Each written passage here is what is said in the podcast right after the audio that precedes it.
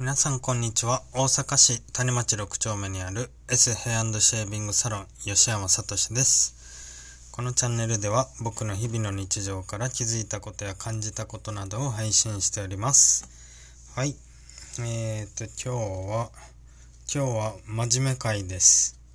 えーと、今後の日本っていうことと、大、大学に行くことの話をしたいと思います。はい。えっ、と、本題行く前にお知らせです。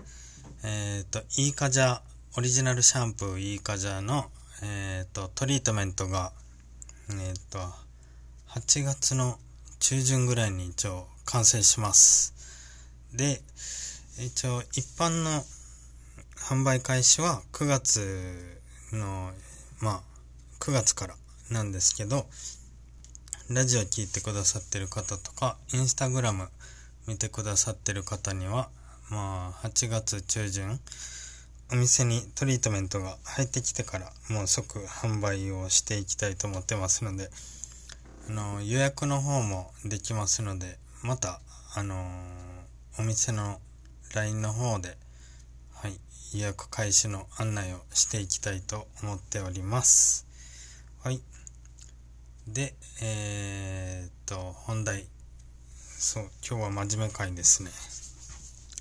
えー、っと、なんか大学に行くのは、まあ、いいのか悪いのかみたいな、メリット、デメリットがあると思うんですけど、そう、なんか僕、大学に通ってなくて僕は、あの、専門学校行って、そう、美容師になったんですけど、結構今の子たち、まあ今の子たちっていうか今の高校生のお客さんとか、うん、結構いるんですけど、まあみんな当たり前のように大学行くって言うんですよ。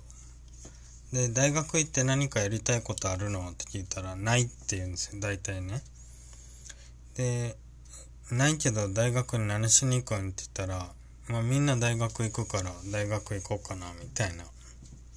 そう。で、まあ大学4年間行って、その時にやりたいこととか見つけられたらいいかな、みたいな感じで言ってるんですけど、大学って、なんか、うん、ちゃんと調べてみようと思って調べたら、大学の費用って、これまあ平均ですけど、多分400万から450、500万ぐらい、公立で。で、まあこれ4年間ですね。で、私立だったら多分もっと高くて700万前後とかかかるみたいなんですよ。そう。で、就職率が95.8%ぐらい。で、大卒のね、就職率が90、まあ約96%。で、高卒、高卒の、えっ、と、就職率も93%とかなんですよ。うん。その辺はほぼ変わんないんですよね。就職率で言うと。うん。で、大卒の、新卒でお給料もらえるのがだいたい23万円。まあ、年収で言うと200な、276?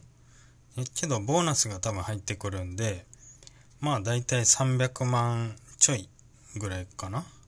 うん。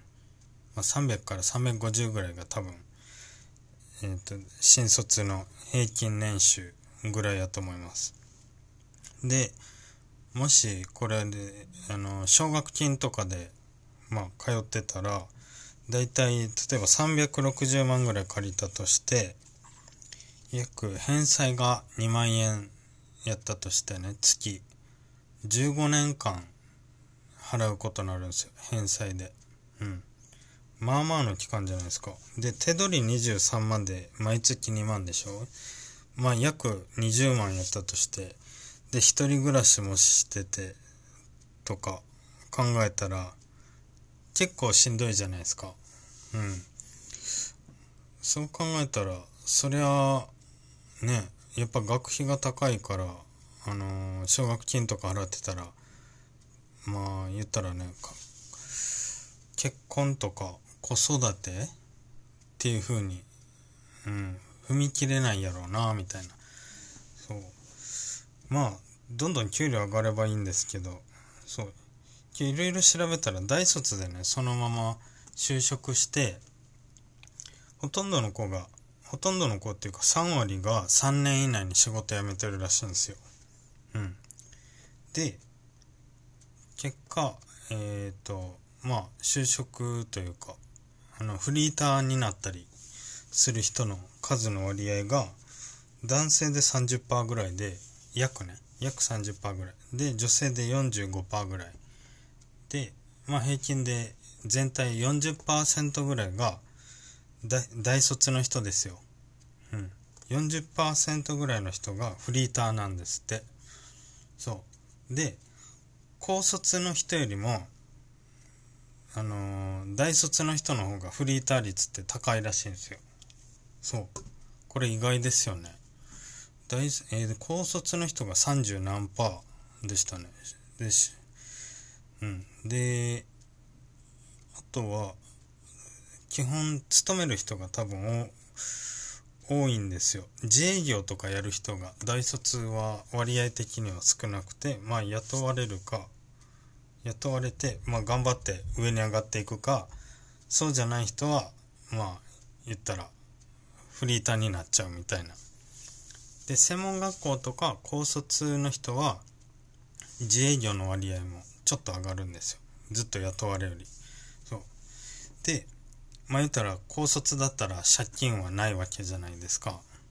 そう。で、まあ高卒やったらなんか、障害年収の平均で言うと、大卒と高卒で、男性やったらいくらだか、男性じゃないな。これ男女一緒に平均で見たら、障害年収がね、なんか3、4千万ぐらいは確かに大卒の方が上がるみたいです。うん。けど、フリーターになってる人らは多分それ下げてる人ですよね。けど、けど40%がフリーターになってるわけやから、今の子たちって。そう。だから大学行ってうまくいってる人は、簡単に言うと、えっ、ー、と、60%?6 割ぐらい。うまくいってるって言っていいんかな。うん。っていう感じです。400万かけてそういうことですね。そう。結構僕的にコスパ悪いんじゃないかなって思ってるんですよ。普通400万もかけたら、100%みんな、あの、儲かるというか、儲からんといけないと思うんですよね。例えばですけど、例えば、まあ、ちょっとこれ話ずれるかもですけど例えばなんかセミナーに行ったとするじゃないですか。うん。10万20万ぐらいのセミナーに行って何かノウハウを教えます。でこれであなたも大金持ちにみたいなセミナーがあったとしたら10万20万のねセミナーがあったら怪しいと思いません？うさんくさいなみたいな。そう。そううさんくさいじゃないですかそういうセミナーって。けどそれそれよりも400万の大学はうさんくさいなって思ってないというか、そのみんなが行くから、まあ大学は正義でしょ、みたいな、みんな思ってるけど、うん、結果ね、金額めっちゃ使ってんの余裕で大学なんで、もしかしたらセミナーとか行ったら、セミナー例えばその10万20万のやつを、例えばですけど、うん、行って、まあ、成功する人の割合って多分多分少ないとは思うんですけどけどなんかみんな怪しいって思うじゃないですかそこは。けど大学の400万かけてのセミナーセミナーっていうかまあ勉強？400万も払ってんのにうん。そのね100%の人がその幸せになってないというかちゃんと稼げてないっていうような状態なんやなと思うとやっぱ大大学ってコスパ悪いなっていうのが僕のイメージです。で結構海外よりも日本の大学って学費が高いみたいでそう海外がいくらかちょっと僕ちゃんと調べてないんであれですけど日本人ってそんな大学行くの400万もかかんのかって言ってなのに英語も喋られへんのっていうのが、うん、海外の人からのイメージらしいんですよ。うん。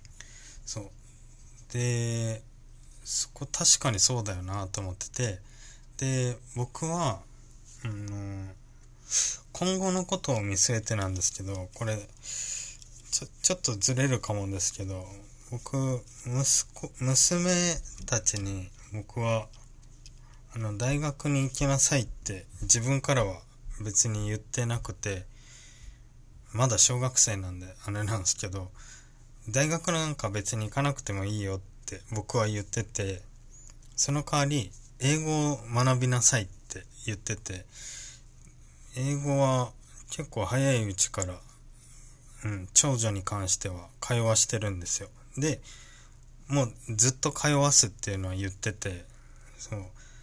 で、多分英語が今後多分めちゃめちゃ重要になるんじゃないかなと僕の未来予想図ではあるんですよ。日本の人口が減っていってるじゃないですか。うん、減っていってるんですよ。うん。そう。で、今後どんどんどんどん減っていくって言われてて、で、多分、あの、まあ、これ30年後に、9000、今が1億2000万人ぐらいなのが、30年後には9000万人ぐらいになってるって言われてるんですけど、それって、あの、理想の数字らしいんですよ。本当だったらもっと下回る可能性が全然高い。下手したら30年後には、まあ、7000万人とか、うん、になってると。7000万人、6000万人。で、もっと、年が、あまあ、50年後とかなったら、もっと人口は減ってて。で、そもそも日本人の人口が減ってるんで、うん。あの、海外から多分人が来ると思うんですよね。そう。そうなった時に、まあ、結局、英語が喋れる人の方が、仕事もやりやすくなるじゃないですか。そう。だから、ね、そういうこと考えると、まあ、あとずっと日本に、まあ、いなくてもいいじゃないですか。選択肢として海外に行くとかでも全然ありやなと思ってるから、そう、そういうので言うとね、やっぱり英語勉強させといた方が僕はいいんじゃないかなと思ってます。だから大学にこだわらない方がいいなと思って、そう。なんか今の高校生とか中学生とかと話してると、みんな大学に行くのが当たり前みたいな感覚でいるんですけど、なんかそこ疑問視した方が絶対いいなと思います。なんか、なんかね、うーん、多分、これ、親も悪いって言ったらあれなんですけど、親も勉強してないんです。日本人は特に。日本人って一番勉強してるのって大学入試で終わってるんですよ。その後から勉強してなくて、本当はその後から勉強した方が絶対いいじゃないですか。そう。要は二十歳ぐらいで勉強が終わっちゃってるんですよ、日本人って。残りの50年、60年、ほぼ勉強せずに、そう、成長しちゃうんですけど、どんどん勉強して、やっぱり、うん、こういうビジネス的なこともそうですけど、うん、なんか、知能が、知能が低いって言ったらあれですけど、そう、勉強してないから、多分子供が、何て言うんだろうな、子供にはこうした方がいいっていうのがあんまり多分分かってない人が多いんじゃないかなと思いますね。うん。まあ、って言っても僕自身も分かってないですけど、分かってないけど、多分お金の使い方っていうことに関しては多分結構考えてる方かなと僕は思ってます。そう。で、そうですね。あとは、うんまあ英語英語ほんと重要やなと思うのとそう日本日本がなんやろな日本でえっとね日本でね今まであんまり外国人が来なかった理由って考えたことありますか？外国人が来なかった理由って言ったらいいんかな。多分これ多分になっちゃうんですけど日本って日本語がすごいじゃないですか。日本語しか喋れない人の方が多くて、英語喋れない人の方が多いじゃないですか。そう。外国人からしたら弊害があるんですよね。その、英語を喋れない島国の人たちっていうので。そう。それで、今までは来にくかったんですよ。そう。ビジネスをやるとかが難しくて。けど賢い人は、それでも日本語を勉強して、そう。で、日本語を学んだ上で、そこの日本でビジネスをやってる外国人の人とかがいたんですけど、そう。沖縄とか行ったらね、結構昔からフィリピン人がいたり、まあアメリカの人たちもいますけど、フィリピン、アメリカ、あとインド系の人も結構多いんですよ、沖縄って。そう、結構みんな日本語喋れる感じで。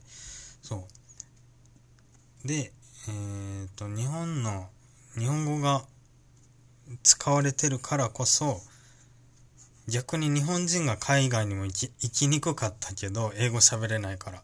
けど、海外からもやっぱ日本に来にくかったんですよね。そう。